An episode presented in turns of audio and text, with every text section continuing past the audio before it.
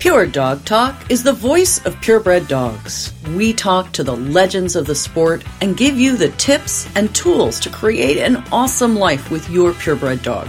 From showing to preservation breeding, from competitive obedience to field work, from agility to therapy dogs, and all the fun in between, your passion is our purpose. Pure Dog Talk is proudly sponsored by Trupanion, medical insurance for pets. Don't let unexpected vet bills throw a wrench in your plans. Let the Trupanion policy provide the protection you need against the unexpected. If you're a breeder, the Trupanion policy has a special additional rider that provides coverage for breeding concerns such as emergency C sections. Even more, Trupanion has a breeder support program that allows you to send your litters home with a special offer of medical insurance for pets. Learn more about all of the perks available to breeders like you by clicking the link on my partner page and be sure to let them know Pure Dog Talk sent you. Welcome to Pure Dog Talk. I am your host, Laura Reeves, and I am quite fortunate to be joined today by an old friend of mine, Tanya Struble of Rush Hill Golden Retrievers. And Tanya and I happened to be in a conversation in this new Clubhouse app by accident and started talking about the concept of dual dogs. And so many people are wrapped up in this working line, show line, working line, show line, instead of thinking about how to make a dog that does all the things. And we had a fascinating conversation that I wanted to bring to you guys here at Pure Dog Talk. So, welcome, Tanya. I'm super glad that you decided you could do this. I know you can. Thanks for inviting me. so, talk to us a little bit, Tanya. Give us the 411. You are a podcast listener. You know how this goes. So, tell us a little bit about how you got started in Goldens. I mean, I've had Goldens all my life, literally. I mean, when we first moved to Alaska, we had a husky type dog, which is what the Alaskan dog would be, you know, and I was given some money by my father to buy a dog. And of course, I wanted a collie you know, big rough collie. Right. Right. Last the Lassie dog. And right. my stepfather said, Oh no, we're not having one of those in my house. and so then I'm like down the road and I see this golden retriever, Harry, you know, pretty, nice, calm. And oh yeah, that's okay. We can have a golden retriever. They're a hunting dog. So that's actually how I got my first golden retriever. Had no idea what they were, except it was this nice little golden dog with all this hair. That's how I got a golden. So, yeah, a pretty dog with lots of hair and a golden retriever is definitely closer to that than a Siberian, although it's not a collie. So, I don't know. so, anyway, that's how I got a golden. Excellent. And did you start hunting or showing or doing that stuff with your family? Or how did you start there and get to here? Because it's a relatively impressive journey that I'd like you to uh, share with people who aren't familiar. I didn't come from a dog family. I came from people who just had dogs. So everything I did, I did with a few mentors, but mostly on my own. I mean, I started with juniors. And in Alaska, it's like I never thought I had anything good enough to show in an actual show. So most of it was 4 H or fun matches, which they had all the time. Right. And I did well in the fun matches, but I had this big racy dog with no hair. First golden I had had four white feet, curly hair. I used to put barrettes on the end of his tail to try to straighten him in the heat dryer no. to get that hair straight, and then it would flip all over. And he had a big white spot on his head. That was my first golden retriever. So that, oh as you know, gosh. was not going to go in the ring. Okay, so the first golden retriever with the barrettes in his tail. Love that. Where did you? Where did the next golden retriever that was maybe didn't need barrettes in its tail come from? Oh, they were just pets that we had. They were just out of the newspaper. I mean, they really were. That one I did some 4 H with and did the fun matches. But if you walked into a show, they would kind of look down on you, you know, like, what is that? So you kind of just did the fun matches because there were no shows in Alaska. There were very few. So you did the there fun still matches. aren't many. Right. You just did what you could do at the moment, you know. So really, I probably didn't buy something to show until after I was married. So okay. that was like a long, quite a few years. I just did what I could do. I did obedience, I did other things, but I didn't do conformation because what I had was did I want to? Oh, yes, but I didn't. We had a basset that we got as a rescue dog, and she was a cute little thing. And we would go to fun matches. This is how much I wanted to show. We had fictitious names. Oh my God. Uh, because I thought I had to have all this stuff. You know, they had to be registered. So we had names we made up and oh birth God. dates and all this kind of stuff because that's how bad I wanted to show. And nobody would help me. Oh my gosh. That's a fabulous story, Tanya. I love that. So you got married and you got a dog that you could show. Finally. Finally, I got one I could show. Yeah. I mean, I got a couple of them from Linda Reddington, and I'd get like a reserve or something below. And then I happened to go to some show in Eastern Washington, my first big circuit with this one dog, and I fell in love with Rebel Sire, Tri Valley's Doc Holiday. I fell in love with him, and he was being bred, and that's how I got Rebel. Okay. From Carol Kwame.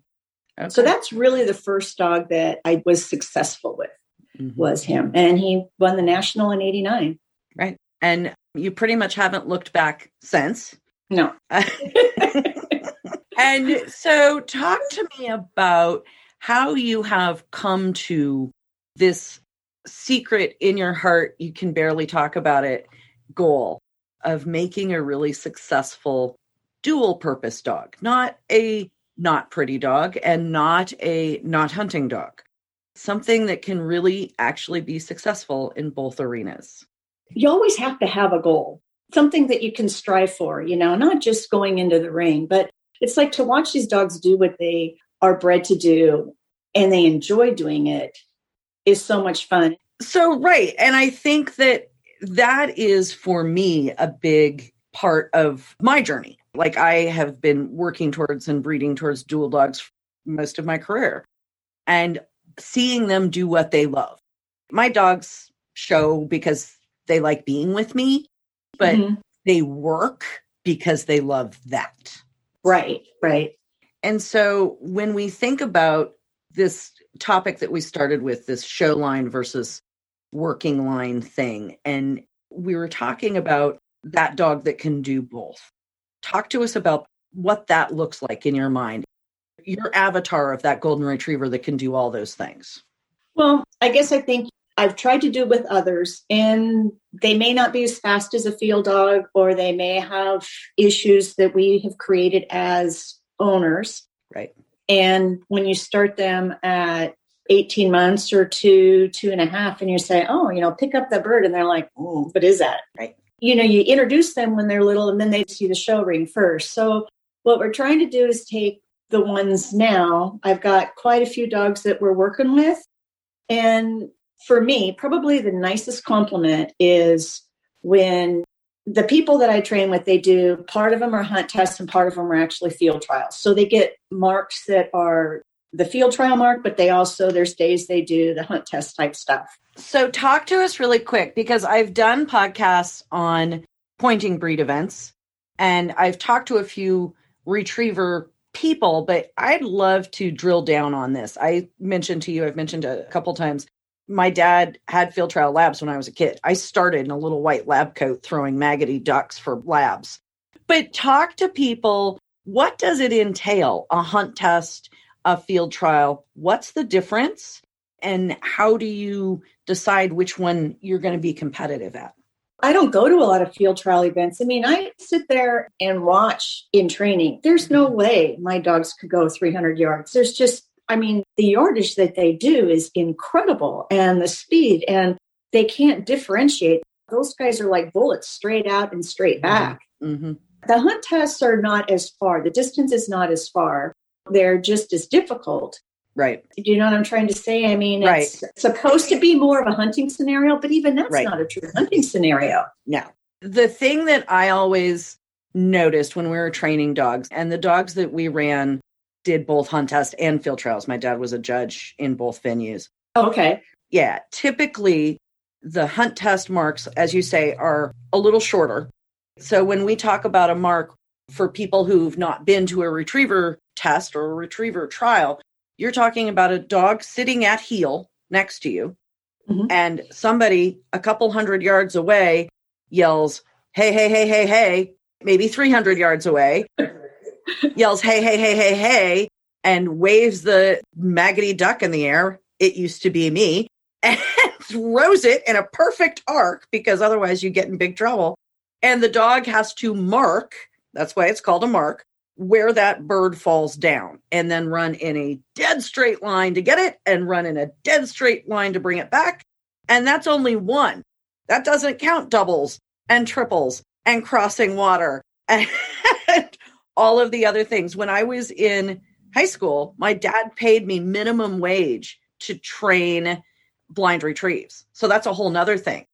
So there's marks where you watch the bird fall down, and then there's what they call a blind retrieve, where the dog just has to trust you and you say back and the dog has to run lickety split in a straight line straight until you blow the whistle and then it has to turn around and sit and you have to give it arm signals right so i mean there's a lot involved in these tests oh totally and i mean i think it's incredible to watch some of these field trial labs and the memory skills that they have and some of the marks that they do are just incredible to watch.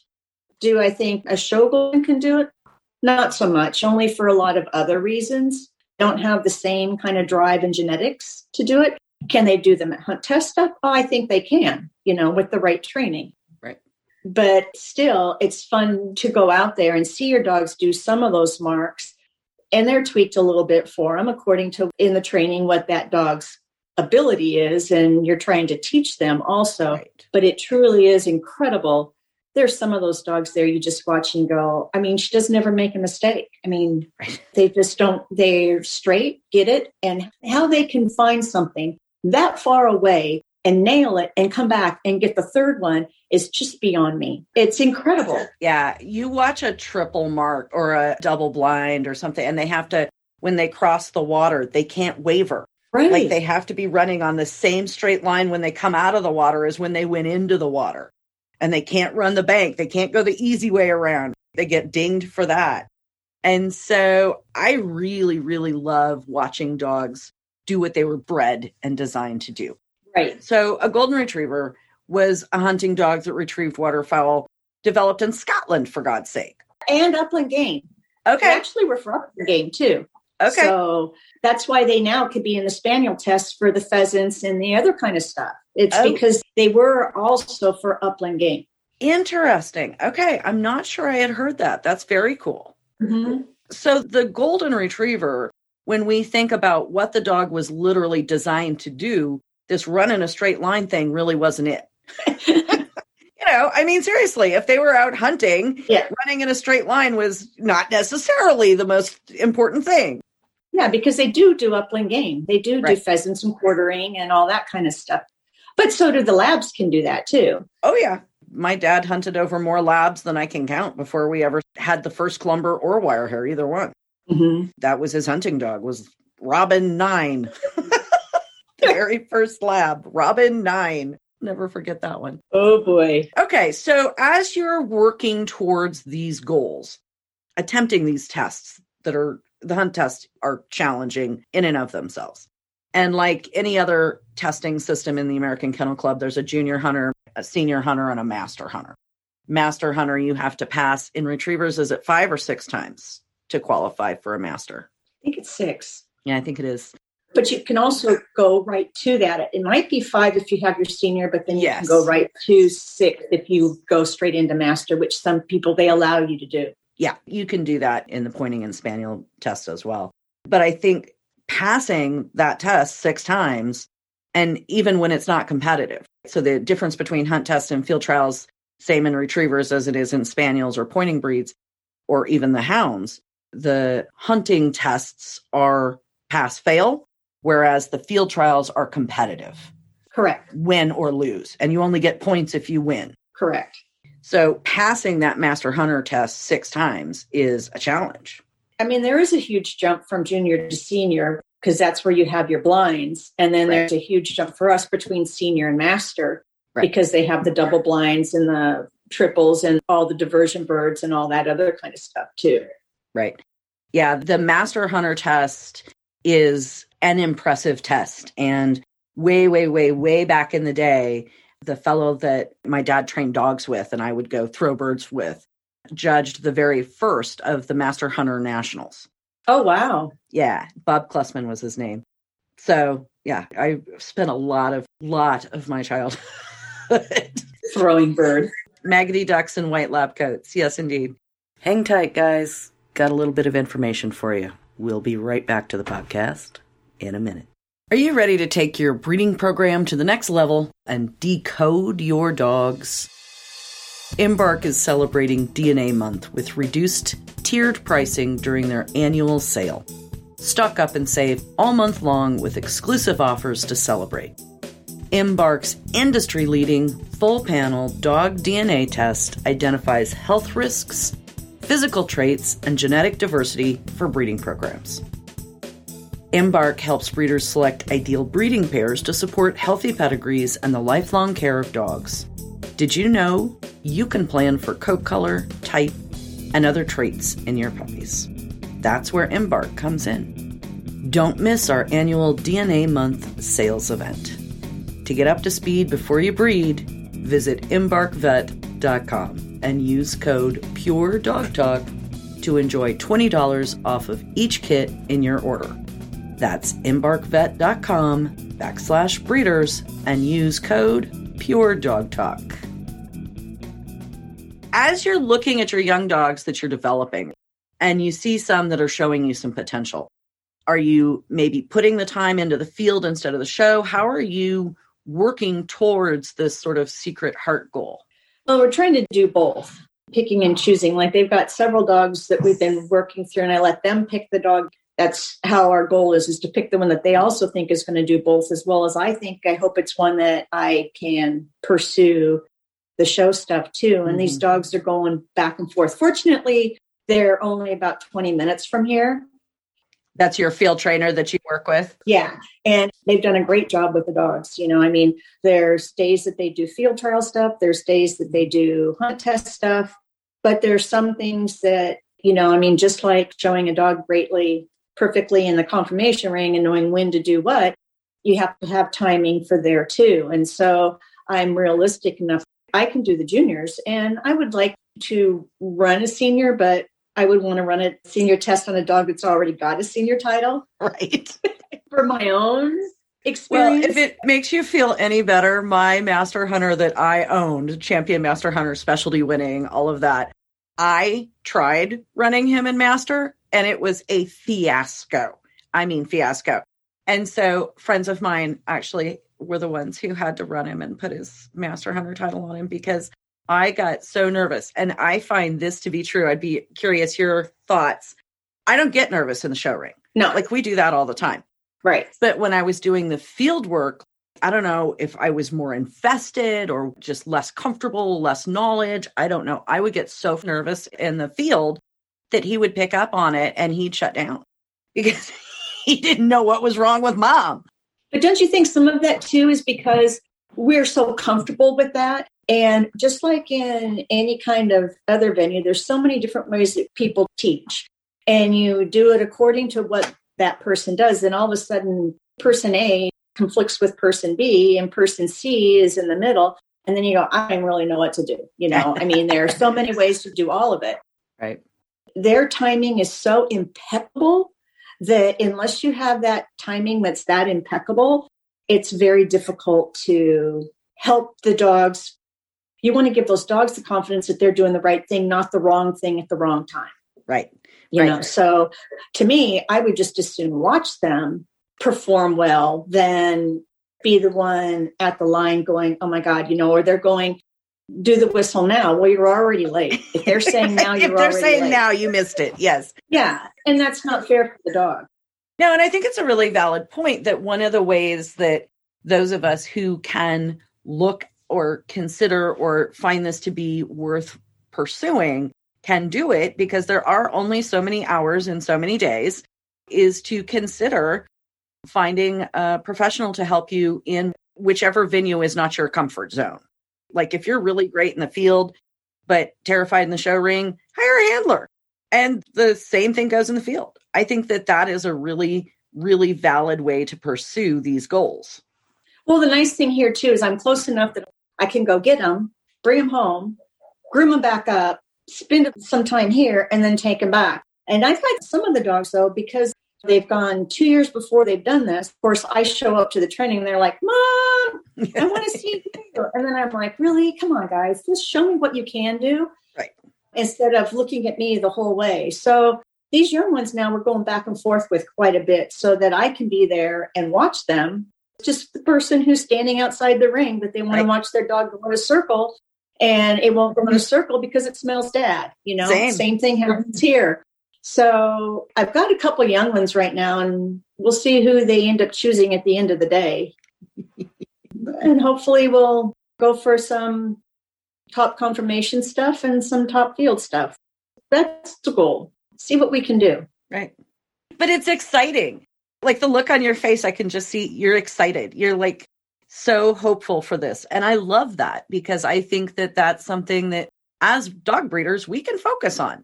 We can choose to decide that we're really going to try and succeed in both of these areas.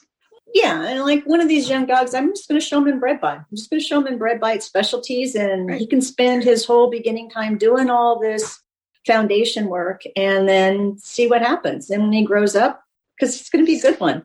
Well, you know, and that's that's all you can do. Yeah, Like we know that. All you can do, and that I think is another lesson that comes from working with these dual dogs. Having this as a goal is you don't say, Oh, I'm going to take it and win the garden, no problem. No. You take it and you say, All right, I'm going to do what I can do. Let's see what we can do. you know it's really hard though. The golden has the mentality of being the swamp collie. The big hairy show dogs, then you're double dipping on that one. You not only are you a show dog, but you're also a swamp collie. And you know, I've been there where I've heard people talking about my dogs behind my back. And it's just, I mean, I think people need to give these dogs a chance and see what they can do. Maybe they don't go distance that you want, but at least you tried. And it comes out from the judging aspect and from all that. I mean, at least we're trying.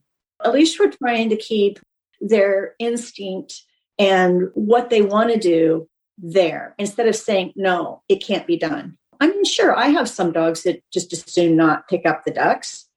I have. Yeah. But you know what? One of the things that really made me feel good is when I took a batch of puppies in and Brooks Sr. said to me, he goes, Man, you got a lot of good ones this time around. You know, that was, you're talking about someone who's an avid, me tears, an avid field trial person Mhm. telling you that these are some really good puppies here. And I want someone to be able to do it. I'm going to, I know. I know. I understand because it is really important and it is really valuable. And Tanya, I know that I have made choices in my breeding programs. Like maybe I've got my top winning, specialty winning, group winning, gorgeous, stunning show dog, and I breed her to nothing but dual champions. I don't breed her to the prettiest dog. I breed her to the dog that I think is going to bring the field ability with them in addition to her existing field ability and hope that she holds the pretty. yeah, it's hard. I mean, there is such a difference between in the Goldens Mhm. and even in the labs between the ones Yep. that are showing and the ones that are such great field dogs, you know. Right. That part is really hard. That's where it's like you just try to find out what the dog can do to make the maximum. I mean, I think it would be great. I mean, to have a best in show dog that can be a master hunter, I think is amazing. I mean, McLean has a brother that Lisa Newton owns, and he's the grand champion. He's won not a specialty, but he's got winners dogs at specialties. He's got his master hunter. He's qualified now at two, Nice. jammed at two qualifying, which is really hard for the golden. Which is field trial, not hunt test. That is awesome. Yeah. And one of them was an all retriever one. So it Yeah. wasn't like it was a golden that he qualified with. And even who I train with, they go, Tanya, that is so huge for him to have done that. You know, so you got McLean who's pretty, doesn't want to pick up a bird, and you got his brother. So that's my question. From a breeding perspective, do you breed to the brother? And what do you breed to the brother? I know Lisa and I have talked about that. You know, what do you do? It's I'm serious. I'm asking. I mean, take that brother that's got a pretty brother, take the one that's doing that and breed it to something pretty. Is that something that you're thinking about? it's a thought process. Yeah. I mean, I'd have to find the right one to breed to him. Right. I almost can't think about that right now. Okay. Because the main pedigrees are getting close, I've got to do some outcrossing. So right now I'm in a phase trying to find Mm-hmm. some outcrossing to bring in and see if it's going to work or not, and bringing in a bitch to breed to the boys that are all my frozen semen and stuff. So I actually am not concentrating as much on line breeding because right now what I have is too close to him. Right. So tell me you're freezing him, right? I hope they are. No, make that happen. Make that happen, Tanya. Come on. well, I know we're getting towards the end of our time, but I really, really admire anybody who is working towards these goals. If it's baby steps, if it's giant leaps, it doesn't matter. It's the fact that you're trying that I think matters. Well, thank you. I mean, it's hard because people don't understand it either. They don't understand why you want to do that always. They're like, all right. you know, I bow down, man, because I know how hard it is. You make choices, you do things, and then all the terrible things happen. Like my one dog that was going to be all of it that died of bloat at four at the field trainers. You know, I mean, all of the horrible things that happen to us as breeders. And when you're working towards such a specific goal, that becomes just exponentially more devastating. There's so much that goes into it.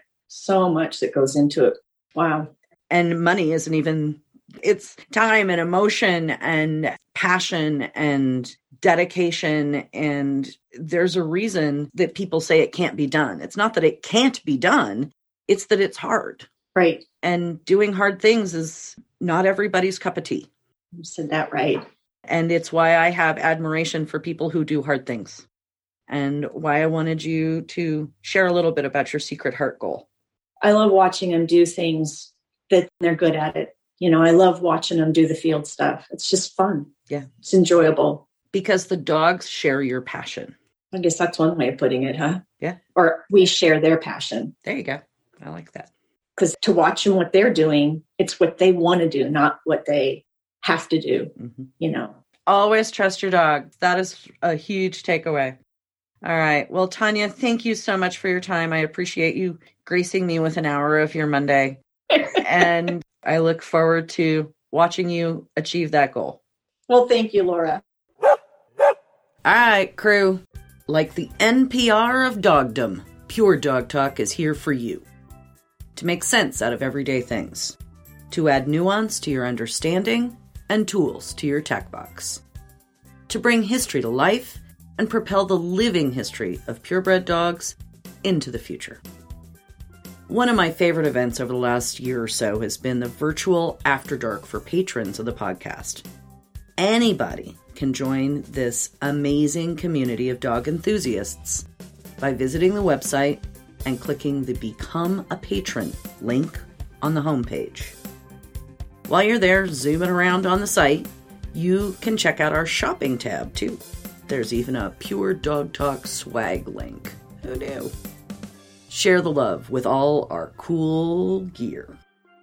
Check it all out at www.puredogtalk.com. Your support adds up to a huge voice for purebred dogs.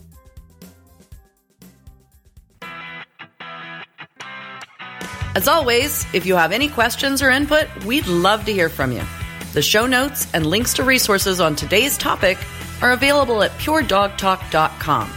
Drop us a note in the comments or email to Laura at puredogtalk.com. Remember, guys, this podcast is for you.